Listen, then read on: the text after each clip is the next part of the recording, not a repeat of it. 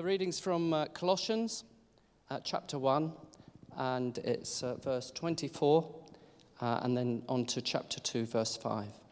And it's called Paul's Labour for the Church. Now I rejoice in what was suffered for you, and I fill up in my flesh what is still lacking in regard to Christ's afflictions for the sake of his body, which is the church. I've become its servant by uh, the commission God gave me to present to you the word of God in its fullness, the mystery that has been uh, kept hidden for ages uh, and generations, but is now disclosed to the saints. To them, God has chosen to make known among the Gentiles the glorious riches of this mystery, which is Christ in you, the hope of glory we proclaim him, admonishing and teaching everyone with all wisdom, so that we may present everyone perfect in Christ. To this end, I labor, struggling with all his energy, which so powerfully works in me. I want you to know how much I am struggling for you and for those at Laodicea, and for all who have not met me personally. My purpose is that uh, they may be encouraged in heart and united in love, so that they may have the full riches of complete understanding, in order that they may know the mystery of God, namely Christ, in whom are hidden all the treasures of wisdom and knowledge. I tell you this so that no one may deceive you by fine sounding arguments, for though I am absent from you in body, I am present with you in spirit and delight to see how orderly you are and how firm your faith in Christ is. Thank you, Jonathan, very much indeed. So it's another opportunity tonight to link up with our morning series and to add a little bit more depth to the passage that we looked at last Sunday morning. On that occasion, I focused on the two phrases Christ in you, the hope of glory, something about knowing Jesus and then he is the one whom we proclaim. Something about sharing Jesus. But tonight, first of all, I'd just like to pay a little bit more attention to the immediate context in which these words have come, to identify Paul's special desire for the church at Colossae, and then look at another couple of phrases that are a little further on in the passage. So let's just try and get inside this uh, little bit of Colossians, and in a way, this is an opportunity to be a little bit clearer about the background to this whole letter. The Apostle Paul is defending his ministry. We can assume that it is being discredited by some at Colossae. They haven't met him personally. They're wondering about his authority. And the Apostle Paul is just trying to open up who he is and why he is doing what he is doing. He's saying that he's pouring out his whole heart and soul in the work that he's doing in response to the call of God. Uh, back in chapter 1, in verse 25, I have become its servant by the commission God gave me to present to you the word of God in all its fullness. And then he says he is strenuously contending for them. This word contending comes up at the end of chapter 1 and the beginning of the chapter 2. To this end, I strenuously contend with all the energy Christ so powerfully works in me. I want you to know how hard I'm contending for you. I rather like the message paraphrase of that which simply says that Paul is working as hard as he knows how. He is just pouring everything into this task. And then he's also taking a share of the suffering of Jesus Christ. Not to try and add to Christ's own suffering. Uh, that phrase at the beginning of verse 24 in chapter 1 is just a little bit puzzling, isn't it? I rejoice in what I'm suffering for you, and I fill up in my flesh what is still lacking in regard to Christ's afflictions. Doesn't mean that what Jesus did on the cross was in any way inadequate, but rather that in the spirit of Christ's sufferings, so his people in later generations would suffer also. And that there is an element in which suffering is part and parcel of the Christian journey and the Christian church, and particularly by its leaders. And so we might think of Paul as an itinerant preacher, a visionary apostle, a teacher and writer, and all of these things are true. But in these words, we find that he is a great pastor as well. He is really pleading for the people at Colossae. Indeed, he knew many people in different places. The list of greetings at the end of each of his letters makes that very clear. But in this section of Colossians, here is Paul the pastor writing to people whom he knows about and whom he dearly loves, calling them to focus on Jesus, to affirm the message of Christ, and to share that message by all possible means. And within this passage, this passage, he has two particular desires for this congregation. And he also mentions the congregation at Laodicea and by implication, he includes other places as well. In chapter 2 and verse 2, he uses two very poignant phrases. His desire for these people is that they may be encouraged in heart and united in love. Encouraged in heart and united in love. So here is Paul the pastor writing to these people, saying, I'm pouring out my heart and soul for the sake of the calling that God has given to me, that I might bring the whole truth of Jesus Christ to you and to others, that you might be encouraged in heart and united in love. So tonight, I believe that God is calling us to take these two phrases in particular and hear from them ourselves. And we can do this with Scripture when we do it carefully. We can take those phrases that are core to the themes of Scripture and allow them to speak. We can almost jump across the 2,000 years without being disrespectful of that period of time. Nevertheless, there are moments when Scripture is almost timeless in what it is saying. And the heart desire of the Apostle Paul for the church of Colossae is a timeless message for God's church of all generations and all places.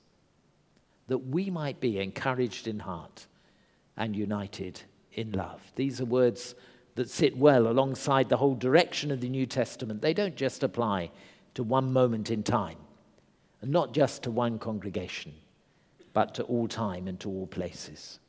So, tonight, what does it mean for you to be encouraged in heart? When God is saying this through the Apostle Paul, what are you hearing this evening? What does God want us to take to heart from this? You see, the, impos- the opposite of encouragement is discouragement. And it's quite easy to get discouraged. Discouragement comes when things begin to go wrong, when there are lots of problems, when people begin to drift away, when prayers don't seem to be answered when there are lots of different opinions and it's hard to find a way through, when you become tired from carrying heavy loads. These are the sort of things that bring discouragement, and it is very easy for any congregation to encounter discouragement. So tonight, God wants you to be encouraged in your heart. And that happens when you take courage from God Himself. When you focus not so much on the people and the problems and the issues, but on the Lord. Embrace all that He is and all that He wants to bring into your life. We're thinking this year particularly about God as a God of hope, who always wants to bring out the best in you, always wants you to help you to see the best in life, to bring abundant life. For He is indeed the bread of life, and He is the life giving water. There is so much in the character of God that is hugely encouraging. And so much in the scriptures that reinforce the encouragement that comes from God Himself. Psalm 63, verses 6 to 8. On my bed I remember you. I think of you through the watches of the night. Because you are my help, I sing in the shadow of your wings. I cling to you. Your right hand upholds me. A simple message comes in this next illustration on the screen. Every day, God thinks of you. Every hour, God looks after you. Every minute, God cares for you because every second, He loves you. And a number of Bible verses just to reinforce that. But really, the message is there loud and clear through the whole of Scripture that God is interested in your life and in my life. And we take courage from who God is and the fact that He really does care about what's going on every single day. Every day He thinks of you. Every hour He looks after you. Every minute He cares for you. Because every second He loves you. Another angle on this sometimes our hard times are actually times of testing to help us trust God more. I was especially grateful for this Facebook post, which uh, Amanda shared earlier this week. Uh, you may have seen it yourself on, on your Facebook pages. That when you are going through something hard and wonder where God is, remember the teacher is always quiet during the test. Or another memorable saying At my lowest, God is my hope. At my darkest, God is my light. At my weakest, God is my strength. At my saddest, God is my comforter. So many little sayings that can just reinforce this constant, steady truth that actually God is interested in you. He loves you. He cares for you. He wants you to take courage from who He is and how He takes that detailed concern for every single day. A quote from Rick Warren God changes caterpillars into butterflies, sand into pearls, and coal into diamonds using time and pressure. He's working on you too. So be encouraged this evening in your heart because of who God is and how he is working. Yes, the Apostle Paul wanted the church at Colossae to be encouraged in heart. And then he wanted them also to be united in love. And I particularly like the message paraphrase of this little uh, phrase here, which is that Paul's prayer for the church in Colossae was that they would be woven into a tapestry of love. Woven into a tapestry of love. It's important to recognize that the basis of being bound together in love is a common faith in Jesus Christ. Indeed, this verse, uh, chapter 2, verse 2, continues My goal is that they may be encouraged in heart and united in love, so that they may have the full riches of complete understanding, in order that they may know the mystery of God, namely Christ. Our unity is not based on being all the same kind of people, but on all having the same faith and working to the same purpose. There was a risk at Colossae of fragmentation, of a church split and it was all really to do with whether the believers considered Jesus to be all sufficient for their life, their faith, their future direction. Whether their life was truly anchored in Him or whether there were other beings that were also important. The issue was the sufficiency of Jesus Christ. And Paul's desire was that believers at Colossae and elsewhere should recognize that all the secret treasures of divine wisdom and insight are to be found in Christ. There is nothing lacking in who Jesus is. He is all sufficient. And when we're united in love, it means that we're bound together, woven together into a tapestry of love where Jesus is the subject. Our opening songs tonight were selected around this verse and the truth behind these words, particularly the words that follow on understanding the mystery of God in Christ, meekness and majesty, manhood and deity in perfect harmony. The man who is God. That's amazing poetry, isn't it? But it's an expression of the fullness, the richness, the depth of who Christ is. Who can know the mind of our Creator? We can't fully understand Him, but we stand in awe of Jesus. What a beautiful name He is. Just capture those moments of worship earlier and see how they come into this passage here. And Paul's desire was that the church at Colossae would be encouraged in heart, united in love, and they were united around Jesus Christ. Jesus is the basis of our unity today. And that is very, very important. Because we may have different perspectives on lots of issues. We may differ on political issues, Brexit, immigration, Donald Trump, Israel Palestine, all the political tangles of our time. We may have different points of view. We may differ on social issues, the root causes of poverty, how to care for the marginalized, how resources should be shared. We may differ on moral issues, on abortion, on euthanasia, on same sex relationships, on gender change, all these complex moral challenges that sit around our society today.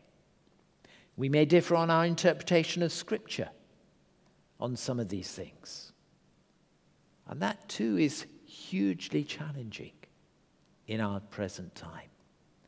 But there is something underneath all of that which is a gift of God and which is very powerful for the church. And that is that God calls us to be united in love, woven together in a tapestry of love, where Jesus is right at the center. And we are fundamentally one because of our confidence in Jesus Christ. That He is the unique Son of God that he is the Savior of the world, the Alpha and the Omega, the head of the church, the Lord of all. For Jesus himself, the greatest commandments were to love the Lord your God with all your heart, mind, soul, and strength, and to love your neighbor as yourself. Or in the language of John's Gospel, to love one another as I have loved you. And Paul's desire for the church at Colossae, God's desire for us tonight, is that we should be woven together into this tapestry of love where the common thread is Jesus Christ. Where some of those differences may add color and texture to the tapestry as we bring different gifts, different experiences, listen to different understanding and as we come together in the one community of Jesus Christ, we are encouraged in heart, united in love, and begin to express what a true church really should be. In a moment, we're going to share communion together. It seems to me that communion is an encouraging meal. It's something that should encourage your heart as you recognize again what Christ has done. It's a uniting meal because we share one love, because we are one body. And it's a Christ focused meal because Jesus is the one who invites us to come and we remember him. And it is his body, his blood that has been broken and poured out for us. So, in a way, communion expresses so much of what this passage is saying as we come to Jesus, as He is at the center, and as together we're encouraged in heart and united in love.